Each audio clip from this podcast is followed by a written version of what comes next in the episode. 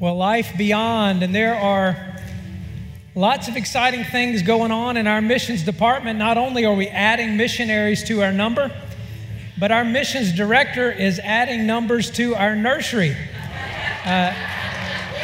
Naomi is expecting soon. Probably not too soon, huh? Can't come soon enough is my guess now at this point. But Naomi will be going out on maternity leave in short order, and April Hubbard will be taking the baton from her and stepping up and filling her shoes full-time. She's already working with, it's wonderful. So glad to have April. She's already around part-time, helping with children's ministry and missions and that sort of thing. She'll be stepping up to the plate full-time. And so as we do our commissioning service today, I'm actually going to invite April up just to share a little bit about what to expect there and kind of what's going on in the mission world. So April, if you'll come on up, let's welcome April.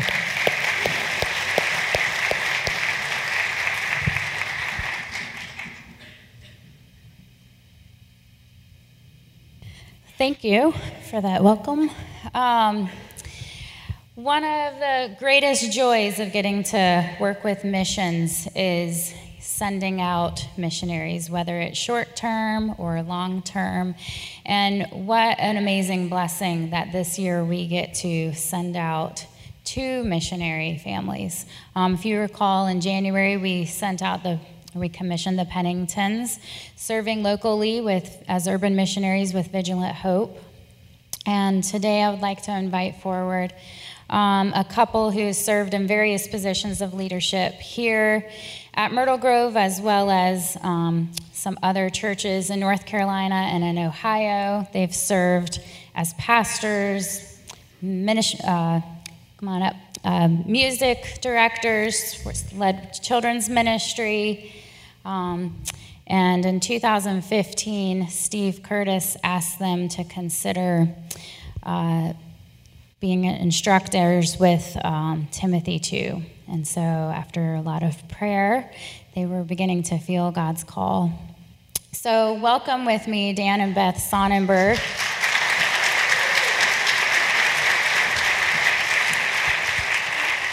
Will you share with us what God has called you to and what you guys have been doing? Okay. Good morning. It's good to be here. Thank you, April. We, as April said, we began back in 2015 considering this call after leaving the church in Ohio, finishing our work there. And Steve invited us to consider working with Timothy 2. And honestly, I was not expecting. We were expecting to work as pastor and music leaders in churches for a while longer.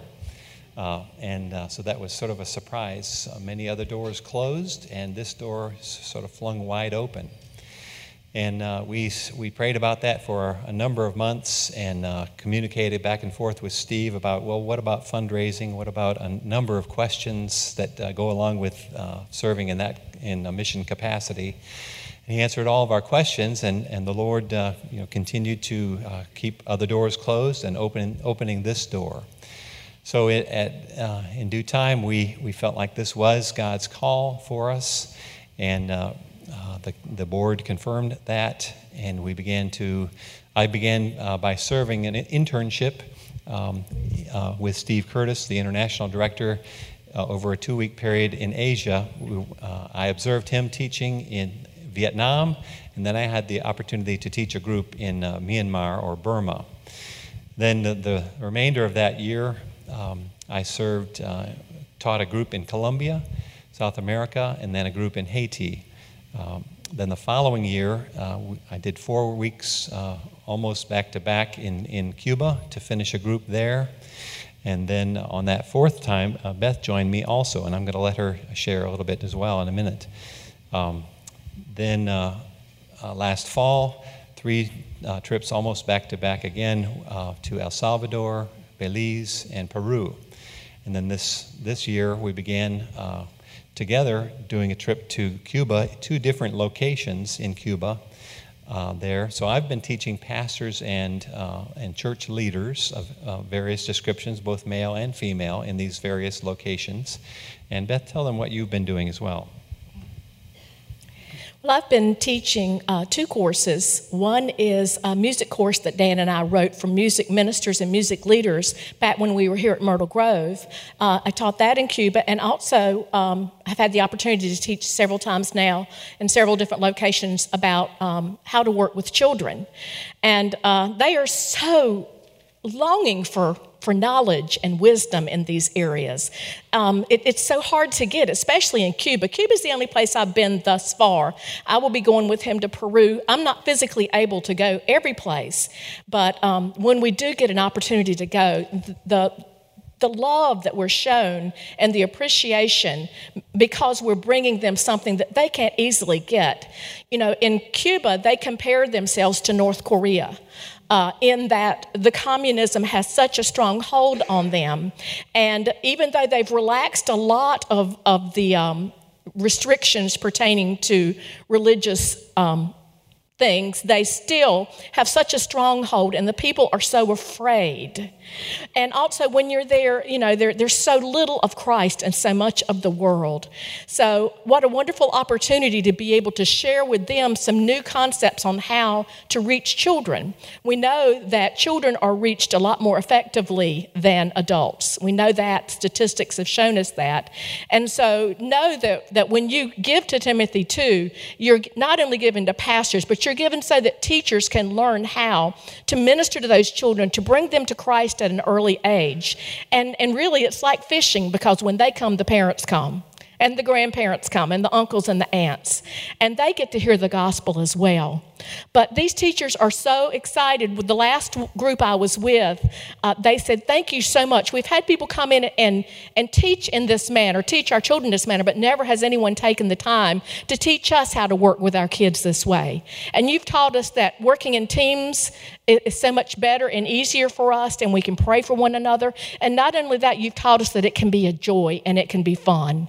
Because up to that point, they felt like sitting with the children, they felt left out of what you guys are doing, or what the people are doing in the sanctuary. So as much as most of us missionaries hate to ask for money, I am learning to ask for money with joy, not just for us, but for all the missionaries, because they are being used to take God in places where He's not always there. And the people in Cuba, they feel abandoned and left out. You know, they feel forgotten so many times because they've been under so much oppression. And I know it's that way in other places too. And most of the places we go are places where people don't have a whole lot of money. You know, they can't afford to go to seminary, or even to go to college, or to go to school. And they are so excited when somebody comes and brings them something. It's like a jewel of great price to them. We take so many things for granted here in the USA. You know, we can turn on the TV or go on the computer, and we can find just about anything we want or need. But there, it has to be brought into them almost secretively. So continue to pray for those, especially those that are under communistic rule, and pray that God's glory will shine through, and that there will be revival, particularly in Cuba. They want so much for there to be a revival, and many tears were shed over that. And I'm only going on about Cuba because that's the only place I've been, so I'll hush. Just one other thing. Back in seminary, one of my professors who had done a lot of overseas work through the years, he told us back then, and now I'm applying it now, that when you go overseas into developing nations, most of the pastors who are called and already serving have only about, on average, 1 hour of formal theological training. So we're going, as well as a number of other groups are doing this, but we're going and filling a need so that they can then teach their people better and better and better. So we're training the pastors and the church leaders. Beth's training the children's ministry leaders so that they can do a better job with their people. We're not trying to go and do it ourselves. We're training the leaders so that they can train others. So that's what our goal is. Thank you. You can see that God has clearly called them to this and has been equipping them over the years with the experiences that he's given them, the experiences that they've had. And as they are our missionaries that we are commissioning today, they live here in Wilmington. They get to go out and get to go to multiple places. They're not just in one location overseas, but they're here, and God has called them to reach many areas. So even though they are here, they're living here, and they're working part-time, a lot of their time is spent preparing for the next trip, communicating with the pastors and training people who are getting ready to do their workshops. And so they are working here part-time, but they need our support financially to send them. And they're going more and more. And it's an amazing thing that God is doing in Latin America. And so as our as being part of the home church, we are the home church that is sending them, and we get to play this part, and we commit to encourage them and support them and love them as they serve. And as they're stepping out, we commission them as a church family, and to remember to pray for them and love them and support them. So I'd like to ask their close family and friends and the members of the missions committee to come on up. Yeah, you can come down here. And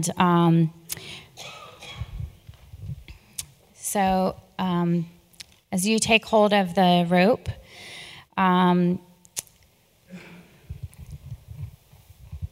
Doug is going to, go ahead and stand up. As the rope goes down the middle of the aisle, step out into the aisle and take hold of the rope and take hand of the person next to you. Hold hands.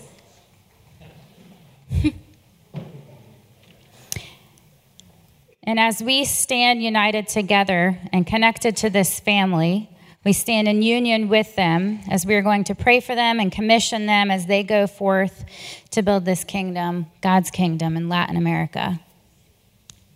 So God, we thank you. We praise you for what you're doing in the Sonnenbergs and the call that you have on their life and that for their faith and stepping out in this role. God, we pray that you would continue to give them strength, give them the support that they need and the wisdom. They pray for you, that you would provide everything that they need financially and give them good health. God, we thank you for what you're doing in them. And Lord, show us how to best support them and love them and encourage them. Lord, this place is just heavy with your spirit this morning, Father God. We stand in awe of your presence. We feel strengthened. We feel strong in you, Lord.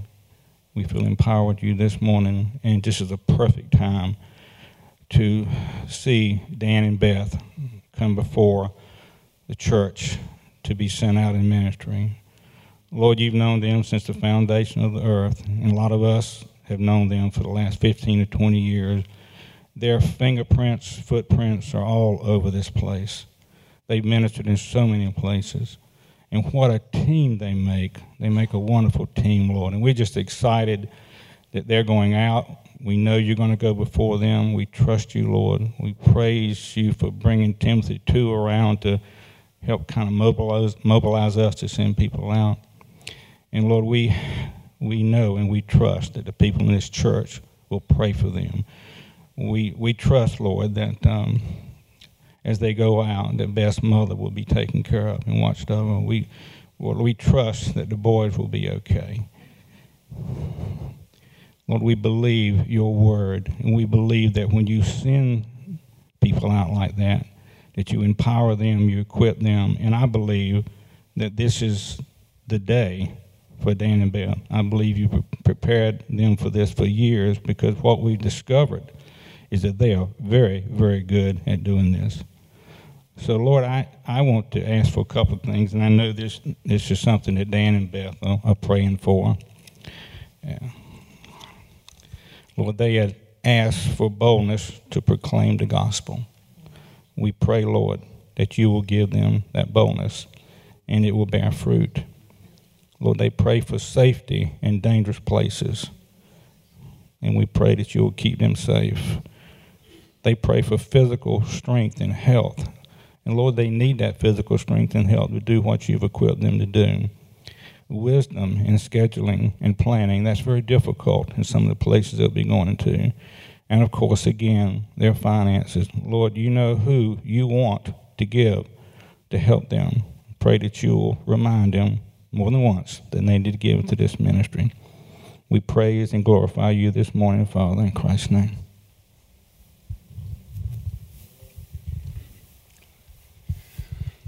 Lord, we thank you. Thank you for your deep, unfailing love for Dan and Beth. And thank you for your calling on their lives, the calling that began before they were even created. You knew your calling for them. And even though the calling has worked itself out in different ways, it's still the same calling, and it's about your love and about worship, bringing worship to places where it's not yet, and about your glory. And we thank you, Lord. We thank you for all these pastors and church leaders and children's leaders that they've already taught. And we know that that's the vision that you give us in your word, that they will go out and teach others, and they will disciple others, and your kingdom will grow through that. And you know every one of those pastors by name, Lord. You care deeply, and we pray for them today. We pray through Dan and Beth for your blessing on them and your power and your encouragement for them. We pray, as Tony prayed, Lord, you just continue to empower Dan and Beth, enable them with everything that they need, especially with your Holy Spirit. Fill them afresh every day, every trip especially, with the power of your Spirit, and help them to see that it's your work, and they are so privileged to be your instruments to go. And it's a great privilege for us to send, Lord, to hold this rope and to send them. Lord, we pray that you'll make us good holders of the rope, everything that that includes. Lord, remind us to pray, and remind us when maybe no one is praying. Remind us to pray. Just quicken us, especially during these trips. And, Lord, we pray that we would send them, too, with joy and according to your will, and even through sacrifice, Lord, that we'll send them, and they will know that they're never alone. Even in hard times, Lord, remind them, first of all, that you never leave them. Your unfailing love is always with them. And also, we are with them. We're with them, and we're sending them. We pray in Jesus' name. Amen.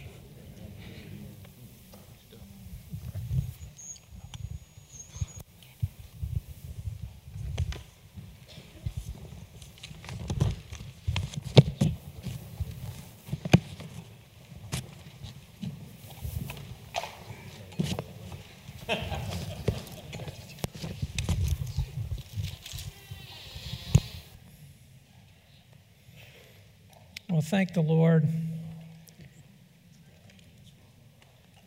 for special opportunities like that. And how fitting that they would make one of their chief prayer requests for boldness. That's exactly what we see in the text before us today. And so if you have your Bible with you, I invite you to open it to Acts chapter 4, verses 1 through 31. If you haven't done so already, Acts 4, 1 through 31. And if you don't have a Bible with you and you'd like to use one provided for you, you'll find it right there in the back of the pew in front of you. The shorter dark brown book there is the Bible, and you'll find this on page 772 or 812. 772 or 812, depending on which printing of that you have.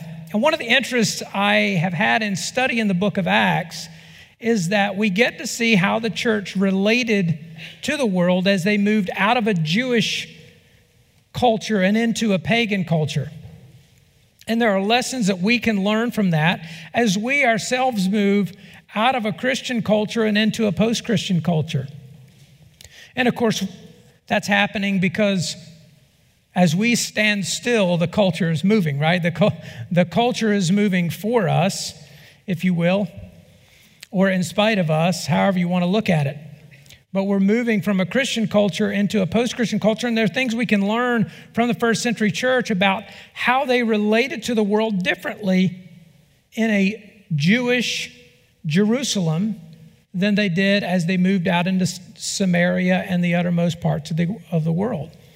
The message stayed the same. The methods changed somewhat. And I've been reminded of the relevance of that concern to sort of adapt and adjust and so forth over the last few weeks as I have read some articles about a couple of federal court decisions. It reminds us of this shifting culturally that's happening in front of us. The first of those decisions was a ruling in favor of Wheaton College, who had sued the federal government in response to the contraceptive mandate of the Affordable Care Act. And I don't know if you saw this headline.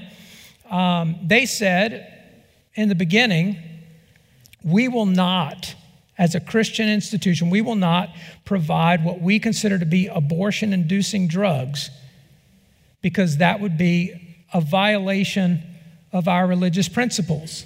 And they stood fast on that, and after a 5-year battle, the court agreed with them and ruled in their favor. The second case involved a Canadian court, and to get the gist of the case, the BBC News headline read this way: court rules parents do not need to lie about the Easter Bunny. That was the BBC headline. And not knowing who might be in our audience today, I'm going to try not to say what is the truth or what is a lie about the Easter Bunny, but that was the gist of the case. That this Christian couple, get this, prior to this court case deciding, the court deciding in their favor, this Christian couple had their foster children removed, their foster home closed. They were barred from future adoptions because they refused to lie to their children about the Easter Bunny. Again, thankfully, the court ruled in their favor, but I mention those cases because not to give you something else to be mad about, but to illustrate that as worldviews collide on cultural turf, we may be put in situations where someone commands us to do something that violates the law of God, and when that moment arises, we must be prepared to boldly defy that command. Because we're teetering culturally. Nobody's really looking for the middle ground or how to sort of blend worldviews. It's a sort of either-or proposition. Again, it's illustrated by what's at stake in these court cases. And that moment may arise for any or all of us. And that doesn't mean that we just need to become defiant, contrarian sort of people. Again, angry and sort of defiant in spirit. We can be loving and gracious and winsome people who at the appointed hour speak boldly for the right reasons and in the right ways. And so I've titled this message, How to Be Bold Without Being Obnoxious. Now, I didn't say, you'll notice, without being offensive, because the gospel can be offensive. The truth can be offensive. The name of Jesus actually just by itself can be offensive, especially in this day and age where people seem to be just sitting around scrolling the internet looking for reasons to be offended.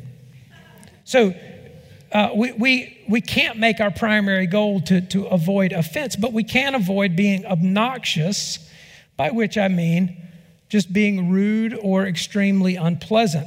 And there's no need for us to be condescending and sarcastic and so forth, even as people who stand boldly and speak boldly for the truth. And so let's look now to the text in Acts 4, 1 through 31.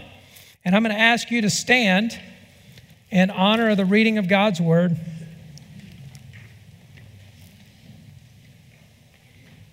Beginning in verse 1, I'm reading from the English Standard Version. Hear the word of the Lord. And as they were speaking to the people, the priests and the captain of the temple and the Sadducees came upon them, greatly annoyed because they were teaching people and proclaiming in Jesus the resurrection from the dead. And they arrested them and put them in custody until the next day, for it was already evening.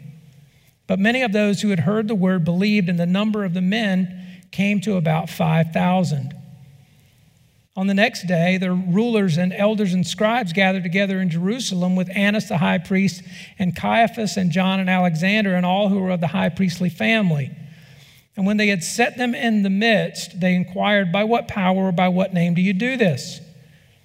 Then Peter, filled with the Holy Spirit, said to them, "Rulers of the people and elders, if we are being examined today concerning a good deed done to a crippled man, by what means this man has been healed, let it be known to all of you and to all the people of Israel that by the name of Jesus Christ of Nazareth, whom you crucified, whom God raised from the dead, by him this man is standing before you well.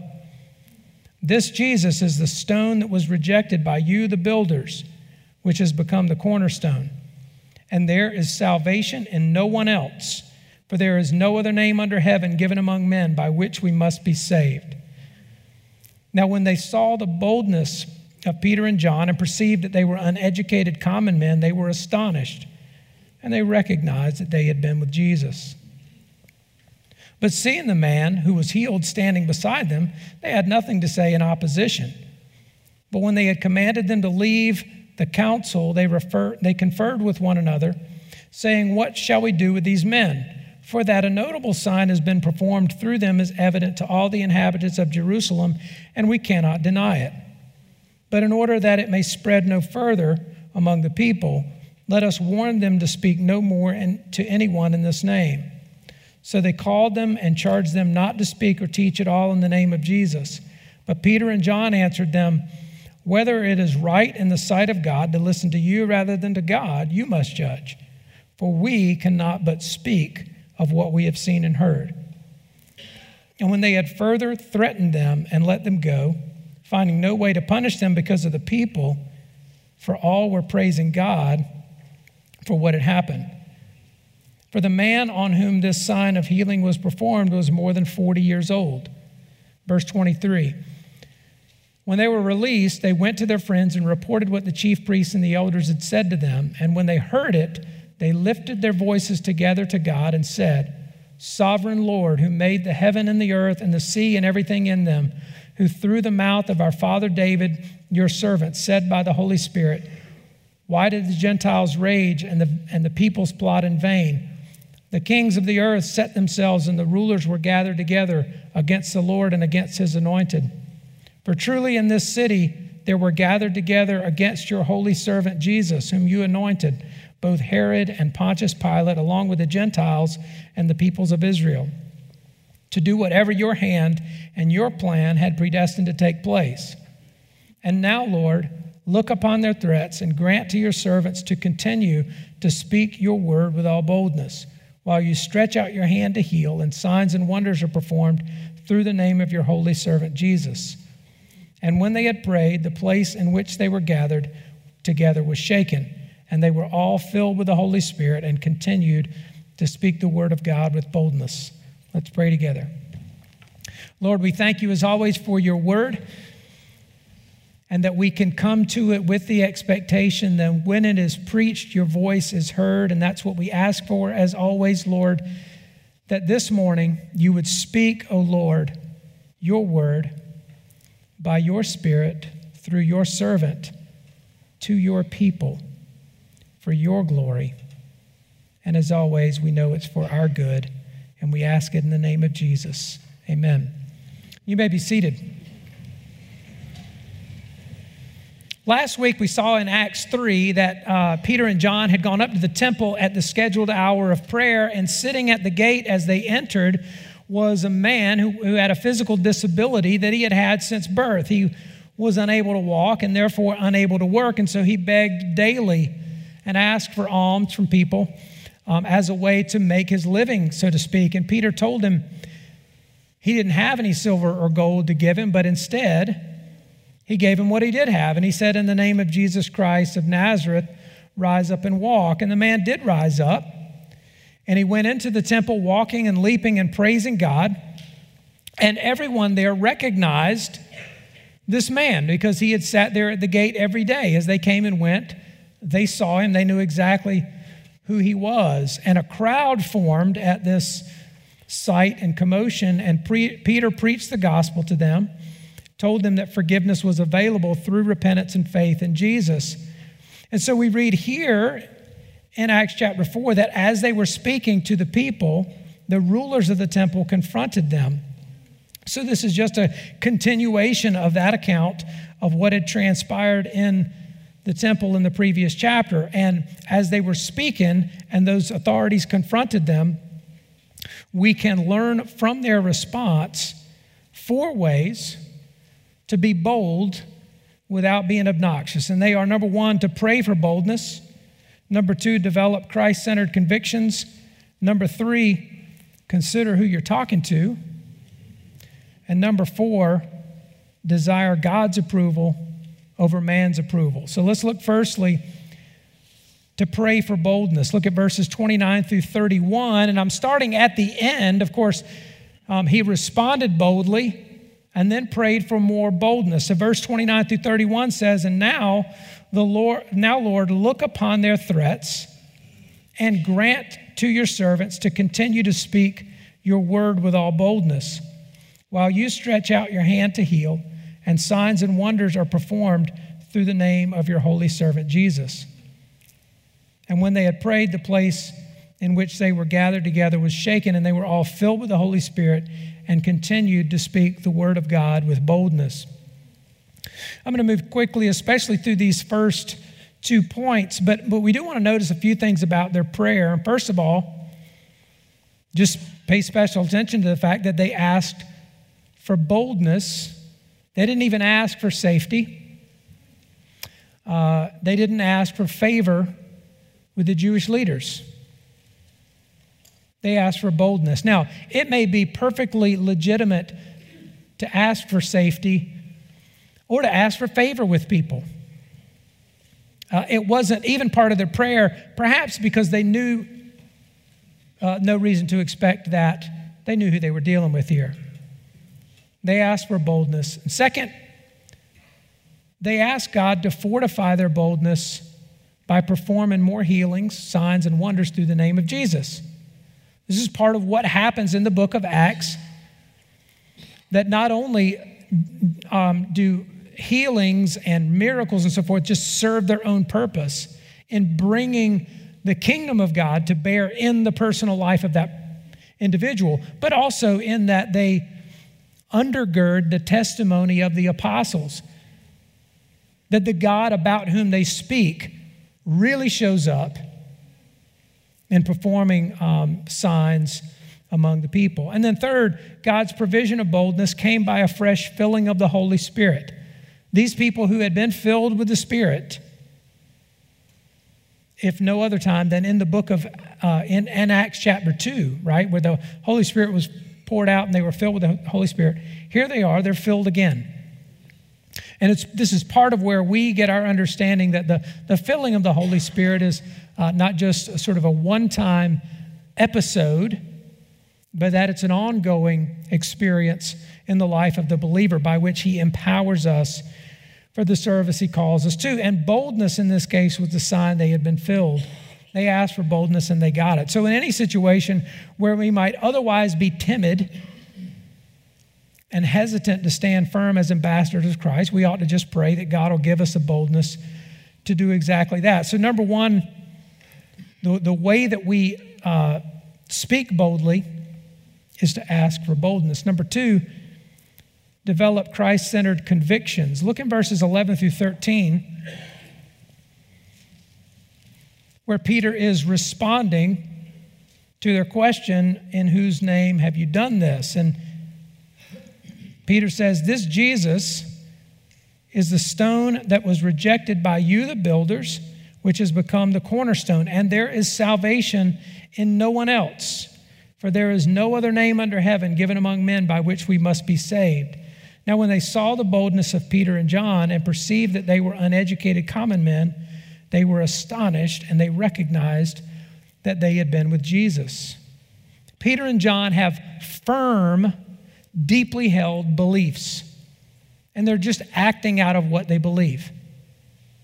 See, no one can, they are so convinced. They know who Jesus is.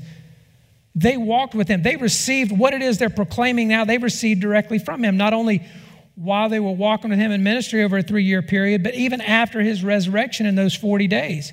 They've received this revelation directly. They've seen what he's done. They're convinced, and nobody can unconvince them of that fact.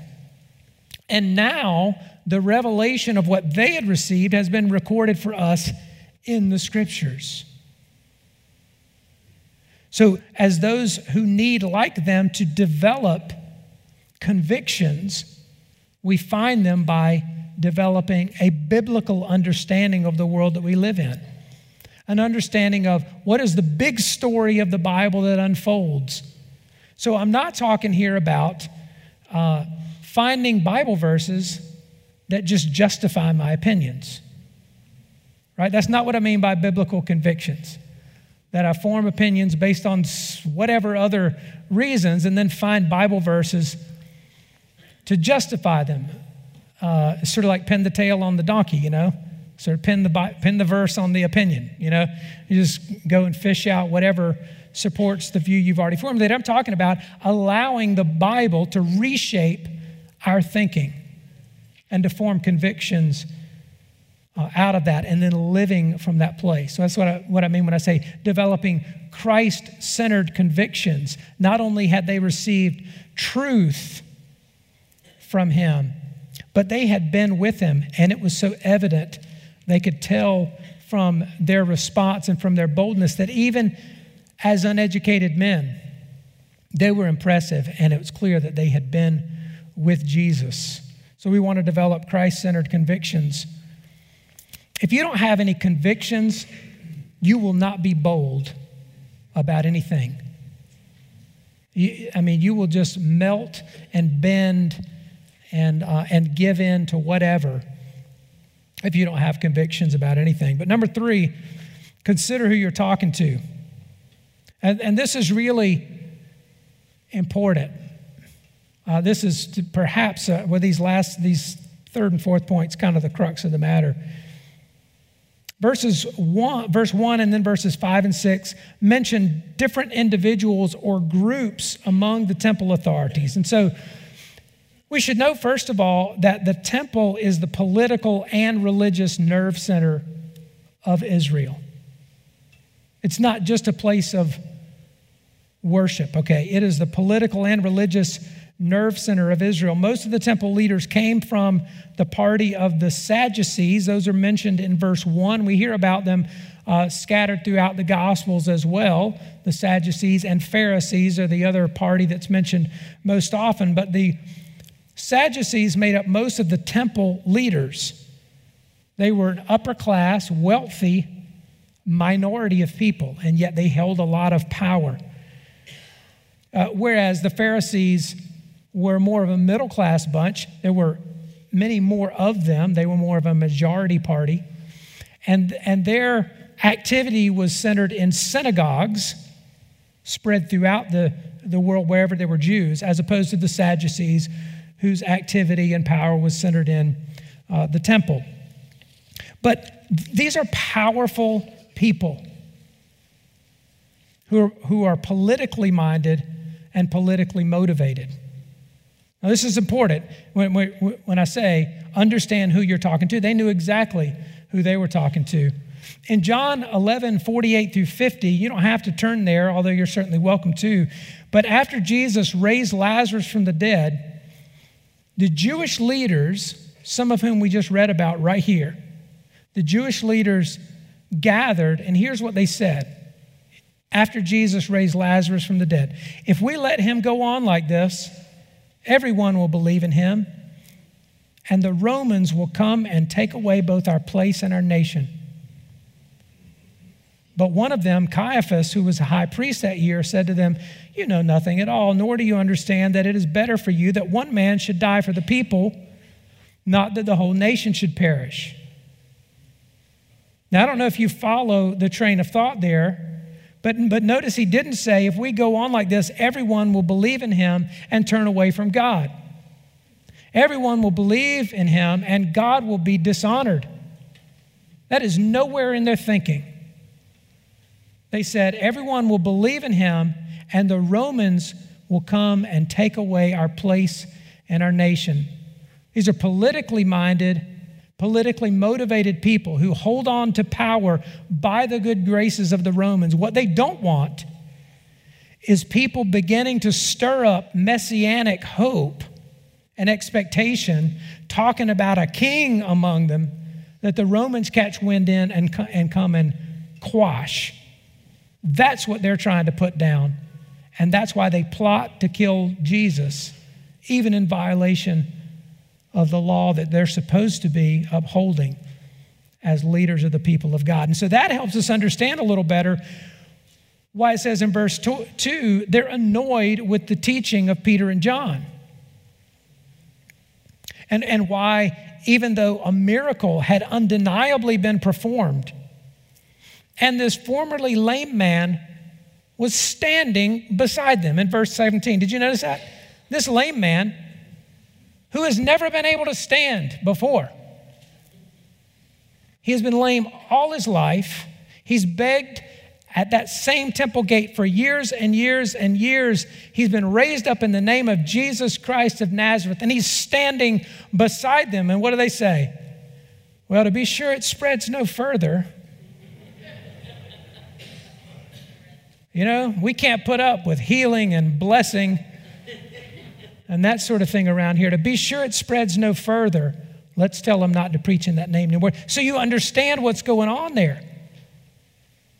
It doesn't matter to them about whether people turn away from God. Really, it certainly doesn't matter to them whether people are crippled or walking. What matters is that they remain in control of the situation so that they remain in favor with the Romans. They're not interested in having dialogue about the scriptures or really even talking about spiritual things at all.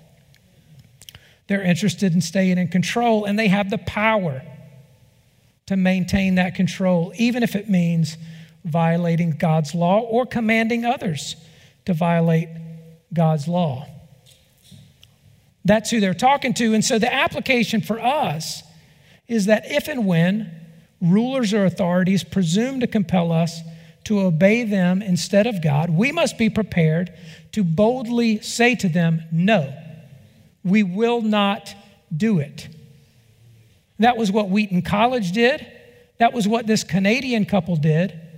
And you can bet in the lifetime of some people sitting here right now, and I don't know how young you must be to encounter this, but as I said, we're teetering on it even now as a culture. We're not looking for middle ground. It's sort of going one way or the other. And that hour is sure to come. And those authorities that command that may be elected officials, judges, law enforcement officers, teachers or professors, or even just an angry mob. But our boldest voice should be reserved for speaking truth to power. Of course, the other side of the coin is that we don't need to speak to everyone as if we're speaking to power. Okay? Most of the time, we're just speaking to regular people. And to them, we can be gracious and loving and long-suffering, even if they are combative and antagonistic. We don't have to speak as if we're speaking back to the emperor, as it were, to the king, to the temple authorities, to every individual. It's there that we can be most gracious and most loving and most long-suffering. But when we're speaking to power, we need to be prepared to speak boldly. And these kind of things require discernment. But to me, the one distinction that's helpful is how much power does your listener exert? And the greater the power, the greater our boldness needs to be. It's actually almost opposite of what most people expect it to be. Quite humble and contrite in the face of power. Right? Don't want to say much. to upset those who are in power and authority. And yet, for people who are able to exert power or authority over other people, then that's what they do. In the kingdom of God, it's exactly the other way around. Where we could exert power, we don't. It's there that we're forbearing and loving and gracious. Where power is exerted over us, we're good citizens of the state until the state commands us to do what's contrary to the law and the will of God. And then we need to be prepared to say, no, we will not. And we'll see throughout our study, the apostles didn't speak to everyone in exactly the same way. And neither should we. Well, the fourth point is how you can be bold without being obnoxious is desire God's approval over man's approval. You could also say fear God more than you fear man, or love God more than you love the things of this world. But this is the heart of the issue in verses 18 through 20. Look there real quickly. So they called them and charged them not to speak or teach at all in the name of Jesus. Not to teach at all in the name of Jesus. But Peter and John answered them, whether it is right in the sight of God to listen to you rather than to God, you must judge. For we cannot but speak of what we have seen and heard. In other words, Peter says, we're going to continue to preach because that's what God has told us to do, and you'll just have to judge for yourselves whether you think that's right or not. Do with it what you will, but we're going to obey God rather than men. They were entirely concerned about what God thought and not at all concerned with what these men thought, in spite of the fact that they knew these were the evil men that had put Jesus to death. That's why I wanted to flash back to John chapter 11. They knew exactly who they're dealing with. These were not idle threats, and they knew it. They knew it. They had teeth in them. They'd seen it happen before. This is the reason why we would expect when Jesus said, remain in Jerusalem, that everybody there would be thinking, Jerusalem is the last place I want to remain. Jerusalem is the place I want to see in my rearview mirror for exactly this reason. But Peter and John feared God more than they feared men. You know, it seems many times we would like to serve God while being assured that we can hold on to our fortune and favor with men, favor with people. We don't want to lose friends or clients. We don't want the scoffs and scorn of other people. Many of us, it seems, would like a comfortable Christianity that costs us nothing. But we are never offered that kind of Christianity. Jesus never offered that. In fact, he told us to expect exactly the opposite. In Luke 14, he said, being his disciple is really hard and really costly. He said, if you do not hate your own family, you cannot be his disciple. If you do not bear your own cross, you cannot be his disciple. If you don't renounce all that you have, you cannot be his disciple. If everything isn't less important than he is, you cannot be his disciple. That's how costly following Jesus is. We're not offered another faith in him. We're not given any reason to expect comfort and coziness or that we can hold on to the things that make life cushy. And unless God grants us another great awakening, the day will come, as I said before, where being a committed follower of Christ will cost much more than social standing. The day is coming when Wheaton College and like this Canadian couple will be faced with decisions either to deny God or defy the law.